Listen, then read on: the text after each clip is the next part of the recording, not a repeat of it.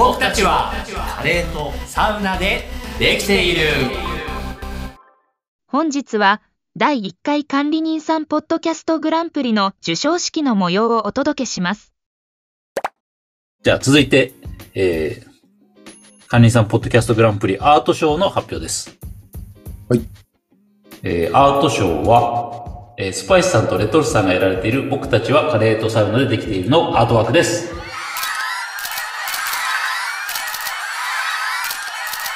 ありがとうございます。えー僕たちはカレーとサウナでできているのスパイスさんと申します。この度、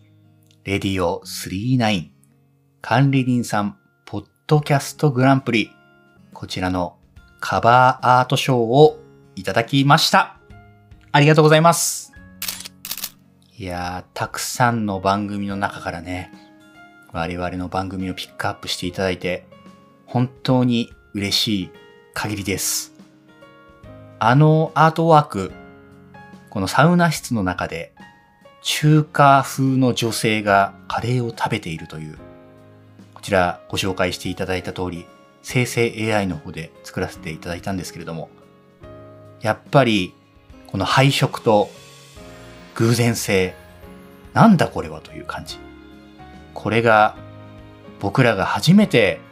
リアルイベントに参加した記念すべきこのジャケ劇というイベントでですね、目に留まったというところで大変嬉しく思っております。ありがとうございます。えー世の中にはね、いろんなカバーアートがあります。見てパッと言葉が入ってくるもの、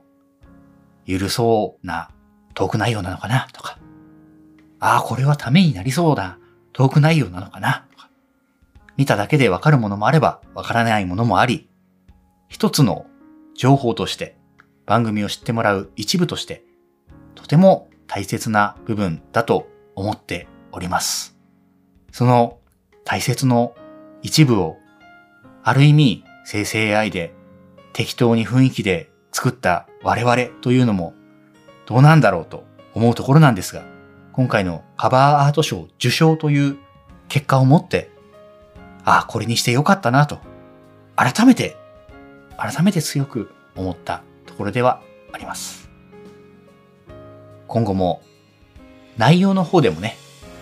第2回あった際には、何かしらで受賞するべく、ヘビー級チャンピオンの座を取るべく、さらに放送に磨きをかけていければと思います。いやー、でもあれですね。今回のヘビー級チャンピオンのタイトルを獲得された鎌倉二人暮らしラジオさん。スパイスさんもよく聞かせていただいてるんですが、このね、受賞された回、エリナさんのエッジの効いたご家族トーク、本当にスパイスさんも聞き入ってしまいました。これをきっかけにね、ぜひ、このレディオ39さんの番組リスナーの方にも、鎌倉二人暮らしラジオはもちろんのこと、いろいろな受賞作品聞いていただけたら嬉しいなと思っております。最後に、レディオ39管理人さん佐藤さん、この度はお聞きいただきありがとうございました。また、どこかでお会いできる絡めるえーネット上かリアルかわかりませんが、そんな日を楽しみにしております。本日はこのような素晴らしい舞台、賞をいただきましてありがとうございました。またお会いしましょう。僕できスパイスさんでした。